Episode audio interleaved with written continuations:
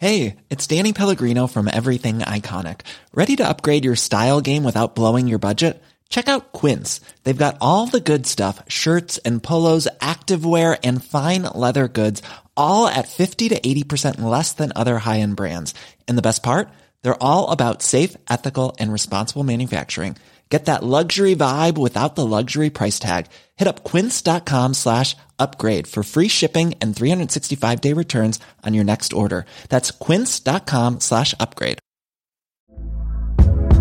Hey there, it's Michelle Norris. I'm host of a podcast called Your Mama's Kitchen. When I travel, I'm usually looking for a way to find a taste of home when I'm not at home. And one of the things I love to do when I am at home is entertain. And Airbnb allows me to do that. When I was in California recently, I rented a house that had a great kitchen. And when we were sitting around the table, we we're all thinking, we're in someone else's house. Someone could be in all of our homes as well.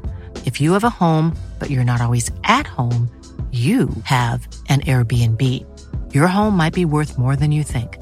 Find out how much at airbnb.com/slash host. Here we go. Hello, welcome to Rugby Dungeon, and welcome to this. I think we're in the Malmaison Hotel. We're ordering a coffee and a soda water, and I'm with, Ma- I'm with Mathew Tait. Hello, Mathew. Hello, how are you? I'm very well, thanks. Uh, you'd be surprised how, how difficult it is to spot a six foot England rugby player in a crowd of people. I'd say probably just under six foot. a busy, a busy no, evening. No, I'm six. I'm six foot two. Are you actually six foot, or is that just the listing?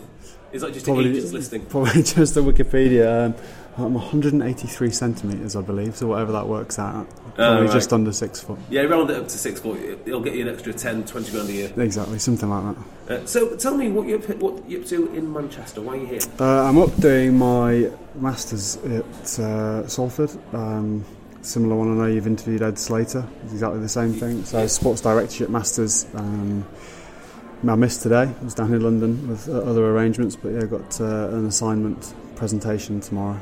Uh, so, what is it about sports directorships that, that you, sorry, directorship which you quite like? Because, I mean, that implies to me that you want to carry on a career in sport in some form. Yeah, I mean, sports what I've I know, I guess I've been involved in. Um, I've done a little bit of coaching, and that wasn't really my bag, the day to day on the field stuff. But I find the the off field, the operational stuff, how the sports business works. Um, I guess kind of unique to, to other businesses, and it's there's the there's the business business side, and then there's the, the performance side, and um, it's interesting because obviously where you are now. I mean, are you looking at Simon Cohen and, and uh, Jed and thinking, um, yeah, I, I, I would like that job? um, I think what both Simon and Jed do that role is, is very interesting. I think to, you've got to go into probably the, the real world and gain some experience of mm. Outside to, to hopefully bring something back in at some point. Um, I think it's probably healthy personally um, when the time comes to stop, but also to bring new, I guess, new new ideas into into sport from, from different industries. How do you mean? I mean, where, where, where do you see yourself going next? I've no idea. um, I don't really know, to be to be perfectly honest. So once the once the playing's playing days are, are done, um, I guess the difficulty I have I have and guys that have only ever known rugby uh, came straight from school. Mm. It's all I've been involved in. You don't necessarily know what exists to a certain extent in the real world. You, you can do as much research as you, as you want into things you think might be of interest, but actually um, you have to kind of dip your toe into to different things and, and try and find out what, what does interest you. It's interesting that because a lot of lads that I speak to, I'll say the same thing like, you know, maybe it's better to go away and come back. But you don't hear accountants saying that. Like, it'd be better if I just went, you know, elsewhere than came back to be an account, be an accountant later. You are a genuine expert at the workings of rugby clubs. Having you've literally done when, when, when, did you make your Newcastle debut? 17, 18? Uh, just turned 18, yeah. So uh, end of the 03-4 season, which mm. was my, my last season. Yeah, I think you sort of then see in football that people go from playing for many years into managerial or kind of off-field positions, and that's not necessarily their skill set. So I think it's whilst you have an appreciation for the game and perhaps how the game's evolved and, and, and, what's going on, you don't you don't have the the other skill sets that are required for that. I think. Could you see yourself in a different sport, maybe? Um, I'm I'm in, I'm pretty a generalist with all things, and I, I love sport. Full stop. Whether rugby, football, that's what watching or uh, kind of taking my young lad now to his, his under six football on a Saturday morning. It's um, I think just sport in general gives you so many outside of the doing it professionally. It just gives you so many great opportunities. Um, Thank you. Great opportunities um, to interact with different people from different backgrounds, to learn about disappointment, hard work, all the cliche things. But uh, it's um, yeah, whether I, can, I don't know, can see myself in another sport. I, I don't know. There's um, I think to do that, you, you you do have to then outside of the, the sporting context of things, learn learn different skill sets about the business of, of sport and the various kind of Yeah, areas that it covers. it's the annoying small things like showing up and uh, like showing up on time in like in a tie and just uh, Yeah. annoying business things which you've got to do day in day out. Yes, something along those lines. Um, so what is it you're working on at, at, um, at the moment? I, I appreciate we, um, we've, we've got limited time because you've got to dash off and do an assignment. So what is it you're working on? Uh, with this module we're doing is the digital innovation assignment. Um, so we are looking, myself and it's actually a group assignment. So there's myself and a guy called Ed Hollis, who's actually our head of medical at Tigers. He's doing Ah, it as yes. well. He, um, we're doing something around uh, a concept with virtual reality around um, being able to give fans during the build up to a week an insight um, into the training week and almost being involved in training. Um, So you can experience that on a match day, so you feel involved with more involved with the players and try and enhance your match day experience basically. So it's proving I guess trying to prove that as, a, as an idea and a concept. I know other clubs and other sports have done it. Um, at the Man City have done a lot of stuff around being able to actually watch the game from different positions um, we didn't necessarily want to do that because the experience of being at Welford Road is, is amazing. It's actually how can you work around enhancing that basically. So that's that's the premise of what we're trying to trying to do, and it's um, you're looking into business proposition around that and funding and yeah, various problems that might come from it, and who you're trying to engage with, your buyer personas, all that kind of Do, stuff. do you think sport as it is currently is going to find itself in a bigger uphill battle every year, particularly with things like esports and other things which are just so much more accessible? Yeah, I think well, that's kind of a, it's a broader question as well around social change, well, how, how we engage with sport and, and social norms. I think um, rugby's got some interesting times ahead. I think um, just in terms of esports is one. Football continues to grow year on year, and you've then you've got the rise of kind of I guess non-traditional sports things that are using the streets outside, like things like parkour and, and those kinds of things that don't require 30 people for a game to take place in a massive field. So um, yeah, there's some there's some interesting times ahead for more probably more traditional sports. Yeah, I've actually uh, trained jiu-jitsu at a parkour gym, and I couldn't have been less impressed by the by the style of the parkour. Yeah, but uh, I guess that, uh, it'd be, yeah, it'd be interesting to see what where things like that go. Uh, so, aside from this, you and the fact that you played for England, and the fact that you've been a professional rugby player for as long as everyone can remember now, uh, you, you, you've also got a pilot's license, uh, and you wanted to be a doctor at one point.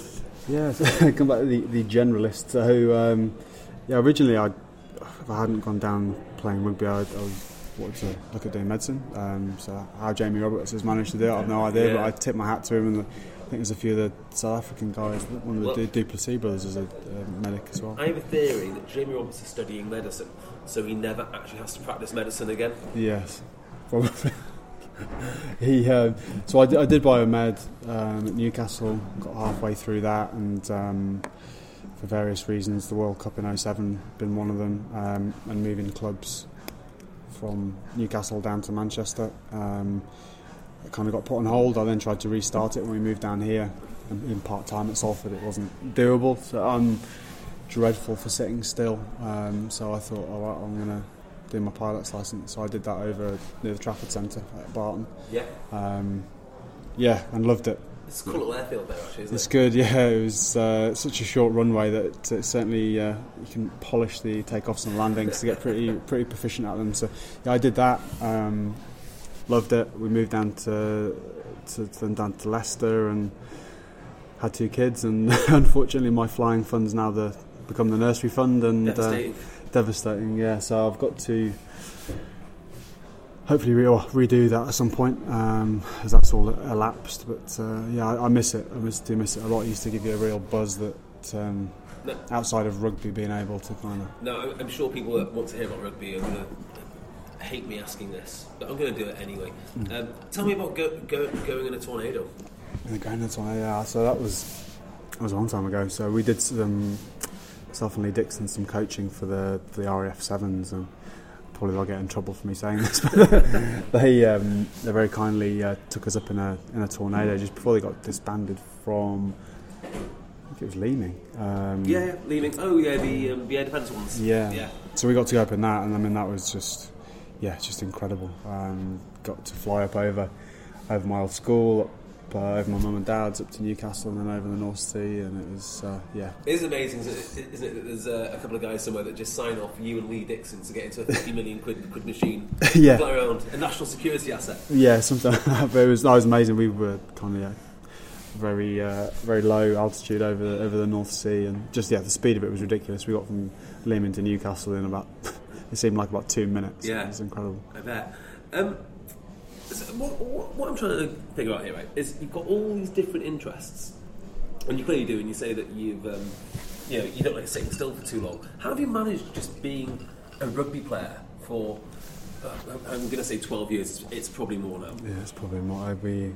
It'd been, I think it's my start of my 14th or 15th season. Um, you just try and fit things in and around play, and rugby's always been yeah a f- full-time commitment and put everything into that. It's just nice to have things away from. Does, does rugby start to feel like a drag, or start to feel a bit dull after a while? Uh, it certainly, certainly, cer- yeah, it certainly changes. Um, I still enjoy what I do. Uh, you kind of lo- lose the youthful exuberance when you first come into it, that naivety Yeah. of you don't know what the winter the winter months are like or what pre-season's like or um, kind of naive to the, the pain of those big losses and how much that that can affect you. Um, so it certainly changes. You don't. I don't think you necessarily. Um, you, you still. You still love the game. You do go through moments, particularly tough times, and we've had a few of those over the, over the last few years at Leicester, where you don't necessarily enjoy it as much as, as you used to, and at times you, probably should, because you, I think, like with any job, um, when you're immersed in it, you don't appreciate it Yeah. sometimes. Um, actually, how fortunate you are to do that, um, and I think it's only when you spend time out injured or you then can't do it anymore, either through injury, retirement, um, that you probably look back and hope you'd appreciate it a bit more.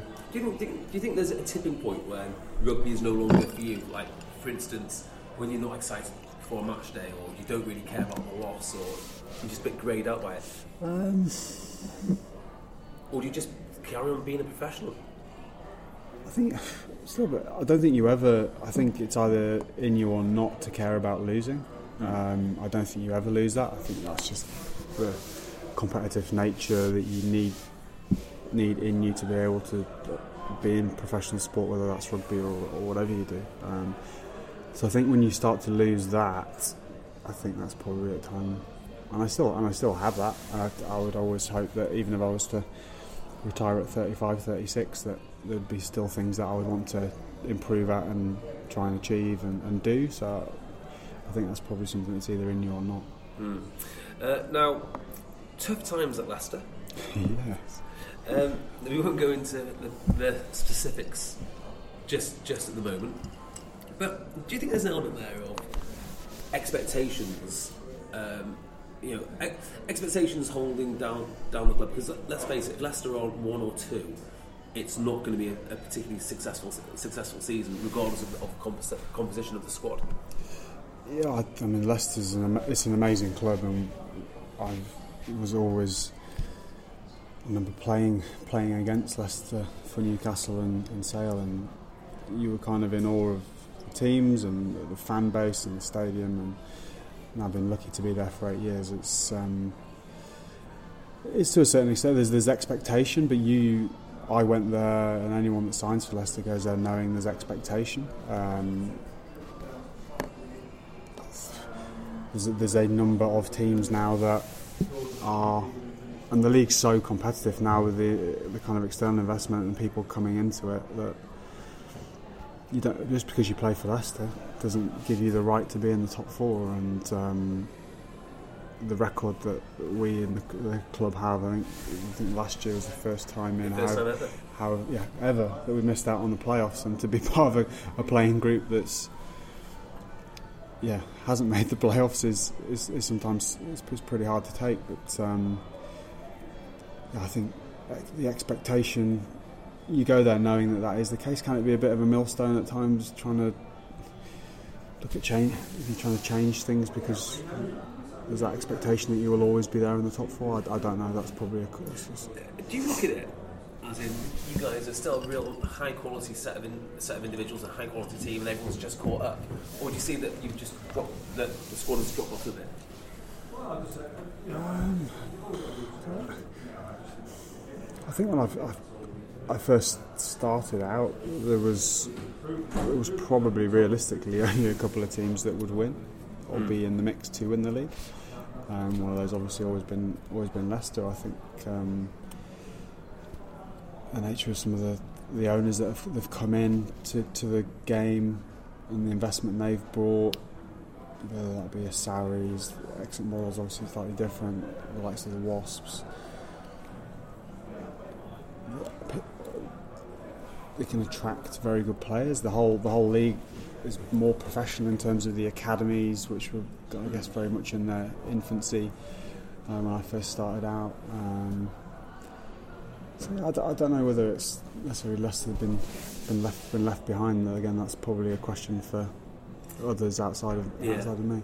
So I, I do know I sort of you know this just me s- one uh, wondering out aloud here, but I do wonder if part of it is almost self fulfilling. Like when you're successful, you you know you can attract all, all all the best players or players come to you because you know they want to win things, and when they've got more than one choice of where to go.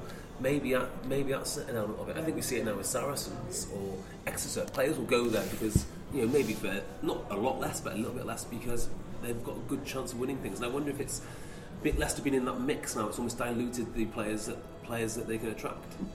Um, Uh, well, actually, let's put it another way. I mean, when Leicester came in came in for you and you were and you were at Sale, you must have felt that way. yeah, the big attraction for me to come down here to Leicester for for less of payment was that you knew you were going to be if you were at Leicester you were going to be in the shop window internationally and obviously in the mix for final semi-finals and winning things. Um, yeah, yeah, you- you're probably right. You got your Exeter and your Sarries are probably there now, and Yeah. it's the club maybe does need to look at ways of rectifying that. Sorry to um, drill down on this, but uh, when I just said that, I'm just going to keep sitting on the fence. yeah, yeah. When I just said then, um, you know, lads go for less, le- um, less payment. I wasn't actually referring to, to yourself, but but did you go to Leicester for less? Yeah, I did. Yeah, at the time. Because, Wow. Because,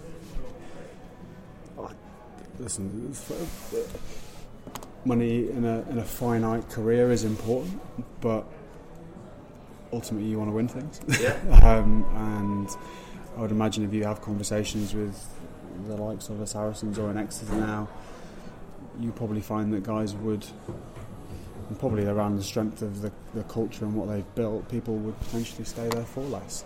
Yeah. Um, or come in potentially for less, I don't know that. So, what do you think the primary drivers are for players when they're looking for new clubs? I mean, if you take, I mean, money, game time, exposure. Uh, I, I think that's very, very individual. Um, depending on, I guess, on, who- on who you are, I think um, there's probably a combination of, of all three. And you, as a player, you weigh up which is more, which is the most important. Is it about playing? Is it about maximising your value? Is it about winning things? And you also throw into the mix things like having to potentially where you're moving from, the effect on the family. Um, all those things have to come to the mix, and for, for different individuals, they'll have different different sway. Uh, I, know it's a rather trendy subject at, at, at the moment, but um, do, you, do you think welfare comes into that to that decision now? Uh, your workloads and you know, you know injury rates of clubs, that kind of thing. Well, in terms of when you think When you're ready to pop the question, the last thing you want to do is second guess the ring. At Bluenile.com, you can design a one of a kind ring with the ease and convenience of shopping online. Choose your diamond and setting. When you find the one, you'll get it delivered right to your door. Go to Bluenile.com and use promo code LISTEN to get $50 off your purchase of $500 or more. That's code LISTEN at Bluenile.com for $50 off your purchase. Bluenile.com code LISTEN. I'm Sandra, and I'm just the professional your small business was looking for. But you didn't hire me because you didn't use LinkedIn jobs. LinkedIn has professionals you can't find anywhere else, including those who aren't actively looking for a new job but might be open to the perfect role, like me. In a given month, over 70% of LinkedIn users don't visit other leading job sites. So if you're not looking on LinkedIn, you'll miss out on great candidates like Sandra. Start hiring professionals like a professional. Post your free job on linkedin.com/people slash people today. about going to a particular Yeah. place, um, I think most clubs, to be fair, are pretty hot and want to look after their players. Um, I mean, the reason I the reason I mention that is because just again thinking, thinking out loud. Um, I was at Sale the other week at one of their press dates, and one of the things that they carry on saying is they've had the lowest injury rate for the last three years, which I think is quite remarkable considering the, you know, the size of that size of that squad. I wonder if that in, that in the future will start to play more into what players want. Well, potentially, I all, all the clubs will have various ways of measuring how what the loads are on their players, whether that's physical or psychological load. I guess it, if you're looking to be recruited by a club, that's a that's a question you would ask as a player. Um, what what information that club's looking looking at in order to look after you, I guess. Uh, I- Um, Yeah, I guess that's where uh, a guy with a uh, sports directorship would would, uh, would come in handy. Uh, tell me about the 07 World Cup because that, that is a that is a fascinating period in English, English rugby history. A team that probably wasn't meant to go as far as far as it did. Yeah, it was. Um, that's a long time ago as well. Um, it was just a bit of a strange one, to be honest. Um, like we, we, trying to, our groups: Tonga, America, and South Africa. Um, played the States first, and it wasn't a particularly great game. Um, they won 36 0 against South Africa in the group stages. Um, Oh yeah, I remember that. and there's things like I think one of the sessions as well, Johnny hurt his ankle, so he was potentially look, looking at being missing for, for periods of time. So uh, somehow we made it out of the group and we got to the, the quarterfinals in in Marseille. And it was just it was just such a weird. I don't know. I was 21 at the time, so it was just such a weird occasion. Um, so we arrived at the hotel.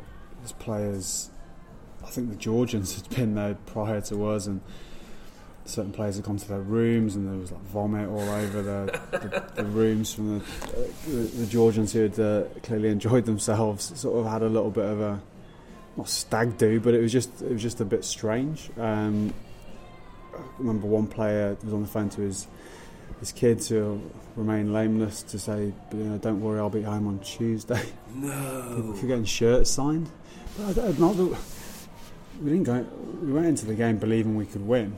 This was this, that was the, was the thing, and I mean the Australian team on paper was better than ours. I mean they had from off the top of my head, it was Gregan Larkham, Mortlock. I think Giteau played Tuqiri. Yeah, they had a weird. It's starting to come back to me now. They had a weird setup in Scott Johnson, didn't they, where Giteau would play nine. was that in that tournament? I can't Or remember. was it the tournament before? I think it was before. No, no, no, because it was 03. Is it, oh, maybe, no, no, because obviously it was 03 when they won. The next one after that is 07. Gregan definitely played in the, in the quarters. Did he? Yeah, it was Gregan Larkham. Maybe it's the one after that then. Yeah, He did play. He did try and play him at nine. I do remember that. I can't remember the France period. knocked out New Zealand. Yeah, no, hang on, because that's in Wales. Yeah, yeah, Yeah. you all right? Tuqiri was on one wing. I think Latham played at fullback.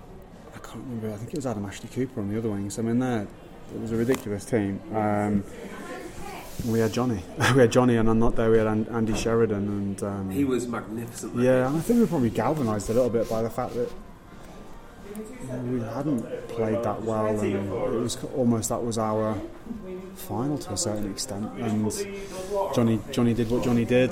Andy Sheridan um, demolished the Aussie scrum. Um, Mortlock missed a kick late on, I think, to win it, and we were just like.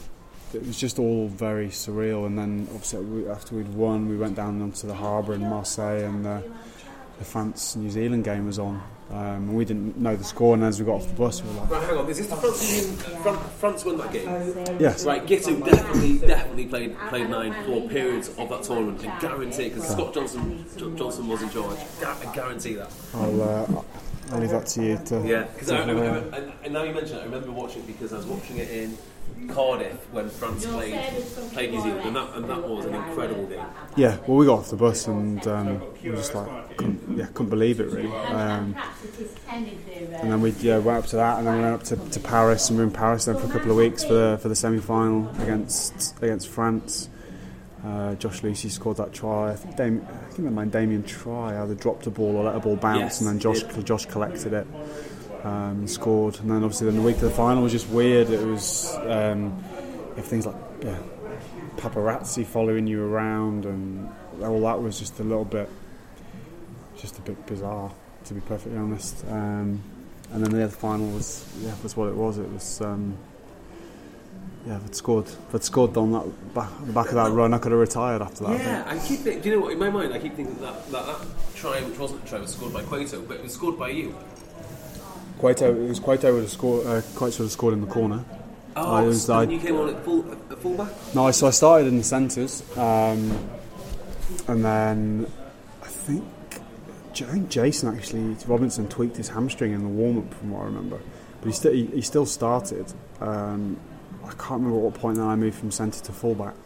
But there was Quakes, in- Quakes in the corner with the try or no try, um, toe in touch, toe in not in touch. But um, I think yeah, I mean the best team, and r- rightly in South Africa. Do, do you think part of your journey in that was kind of, you know, in the sense that alcoholics hit rock bottom? Like you guys losing 34 0, like it can't get much worse. Um, maybe it did give us a bit of freedom. To be honest, there was there wasn't necessarily an expectation there, um, which allowed us to then yeah, go. and- We beat Tonga, Tonga in Paris in the last group game, um, and then obviously that quarter final. And I guess then the pressure was off. Anything after that was a bonus. But you still go, you still go into those games believing you're gonna you're gonna win. It's, it's yeah, you never go into a game thinking you're gonna lose it. Now, I know it was a, long time ago, but I do seem to remember there was controversy about Mike Catt playing 10 and Andy Farrell playing 10.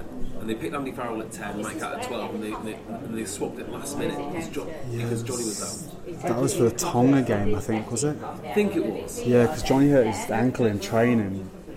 If I remember rightly.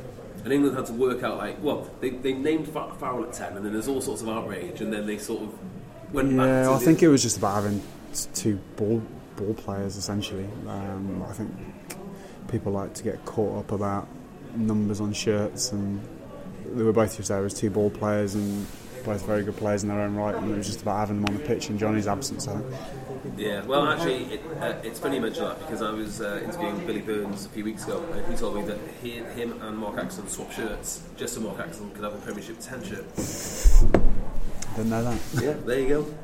A little, um, a little, uh, a little factoid there. Factoid. So, what, what, was- what, what was your, what's your overriding memory of, of that tournament? The quarter final was the biggest thing, and then the, to be honest, the the final's just all a bit of a blur because uh, well, the, the party afterwards was quite a heavy one, so I can't remember too much about about the day. Really, it was. Um, it was, it was just it's like I was, I was 21 at the time, so it was everything. amazing, Everything was just a bit. Sometimes ignorance is bliss, so you're a little bit naive to the. Did you did you think when you got to that World Cup final, being, twen- being 21, doing Yeah. so well, that surely you're going to get to another one? this is this is basically how how it is now. Yeah, you probably do. Um, take it for granted that you're always going to be in, in and around that stuff, but a combination of not playing well enough and, and injuries meant that yeah, that was yeah, my one and only World Cup. Yeah, it's yeah, it's uh, no, it's quite um, it's quite quite something to be in a final. Yeah, oh no, no, it's one of those things I'm sure I'll look back on when I am finished and be able to enjoy it more than. Not to be too morbid uh, about the whole thing, but do you ever kind of sit back and think how different things would, would have been if if you'd have won?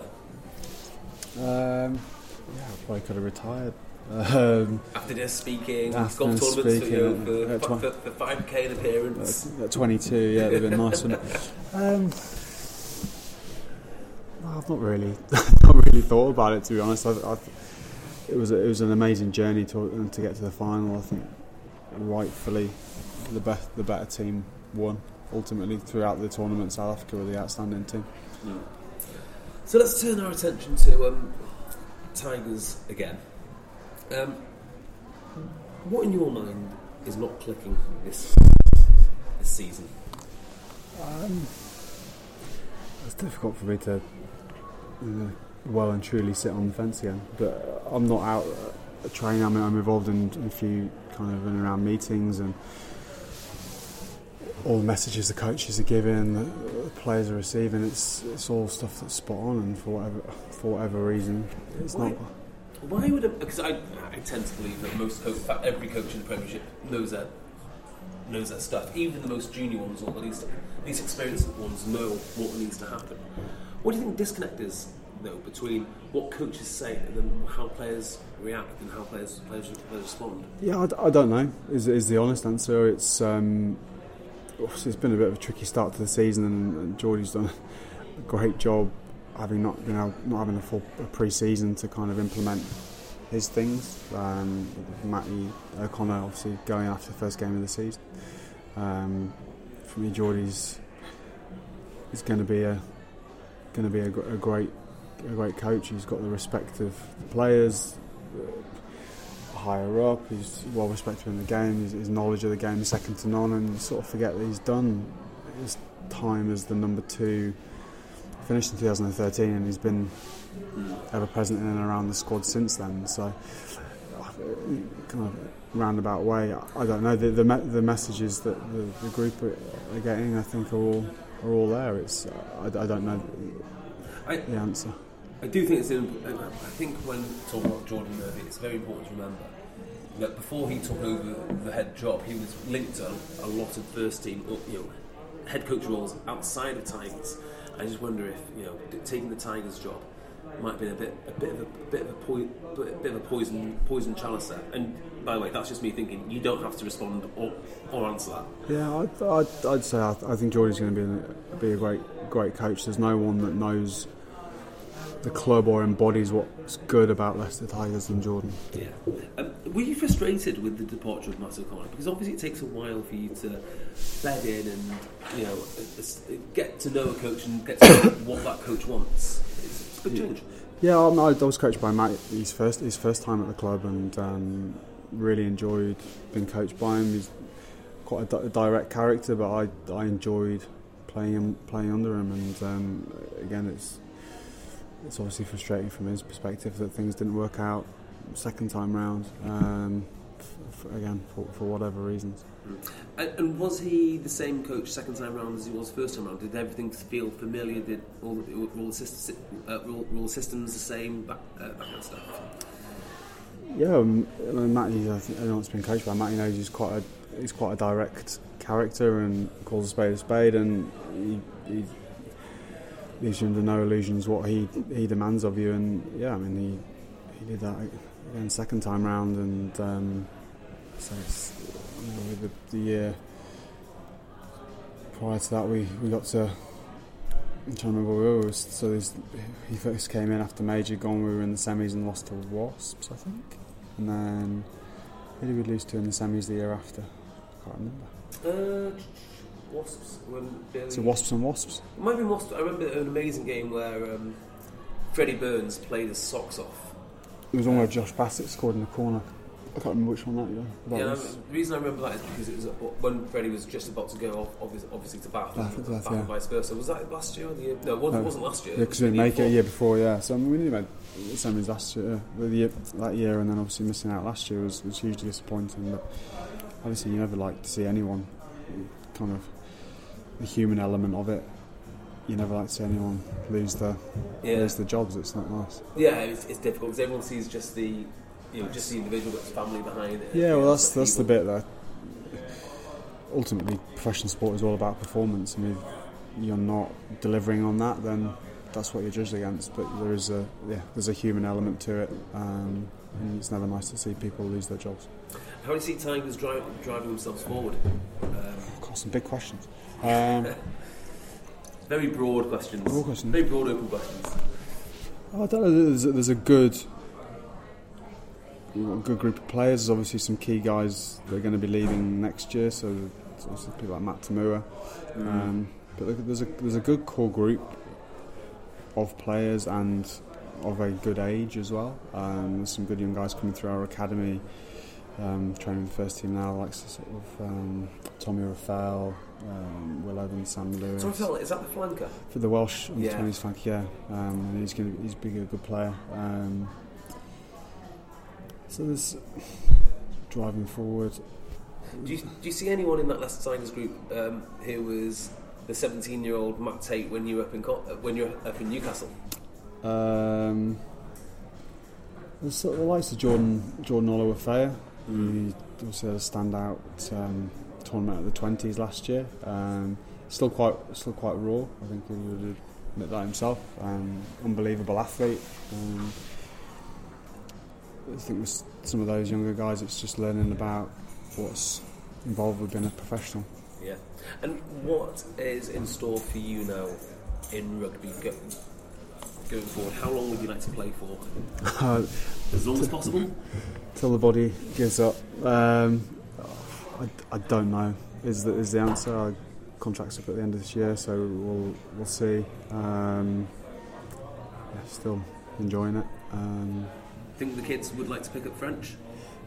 Um, we nearly went to France a few years ago, so Oh, yeah, yeah, what- meant to go to Bayonne. Yeah, What what happened there? Did the Bayonne go down?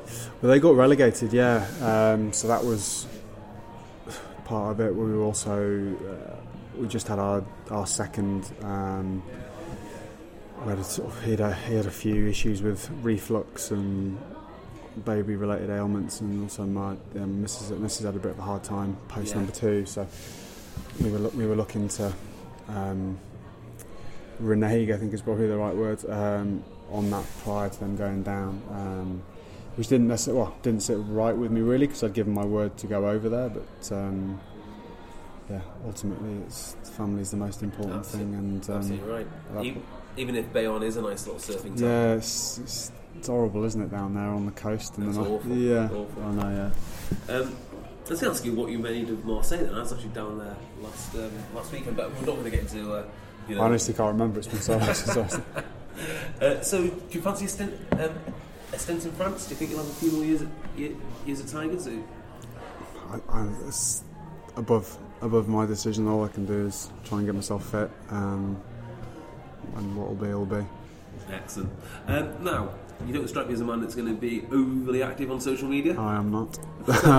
Is there anywhere that we can that, that we can find you or find you pushing products or something? um, no, I want to. I'm uh, yeah, I'm not really on. So, well, I am on social media, but Instagram's the only one. But it's very much a vetted process. Hey, oh, actually, I do have one, one more thing for you. Do you have a pre-match routine for away games? uh, are you asking this because you know it's a weird answer? Might be. Um, yeah, so I've got a weird thing around running water. What? Um, yeah, so I, I would normally basically sit next to the shower with the shower on because it helps me relax. Really? Becoming a bit more a bit more environmentally conscious now, so I've now got a uh, I've now got an app on my phone that plays white noise. But uh, yeah, That's that's interesting. It's not as crazy crazy as um, as you think. When I have when I have uh, uh, trouble sleeping, I often put on the ten-hour wind um, rainstorm. Yeah, so no, that's, well, I've got I can't remember what it's called, baby noises or something. But yeah, it was yeah, for what it's a weird habit I've had from being young. Like we used to sort of randomly sit next to the tumble dryer and stuff like that. Why? Why before a game of all things? Um, just to try it. or- Yeah, I, I, obviously nerves to a point are good, but you don't you don't want to go over the top as such. So it was just a means of I was sitting there and reading my book with the shower on, basically. Brilliant, absolutely brilliant. Well, Matt, thank you very much. We're going to wrap it up there. Um, I'd love to talk to you more, but I do appreciate you've got stuff to do. I do. So we're going to get a trap, and you're going to finish off your your assignment. So thank you very much. No worries. Thanks, Tom. Cheers. Mom deserves the best, and there's no better place to shop for Mother's Day than Whole Foods Market. They're your destination for unbeatable savings, from premium gifts to show-stopping flowers and irresistible desserts. Start by saving 33% with Prime on all body care and candles. Then get a 15-stem bunch of tulips for just $9.99 each with Prime. Round out Mom's menu with festive rosé, irresistible berry chantilly cake, and more special treats. Come celebrate Mother's Day at Whole Foods Market.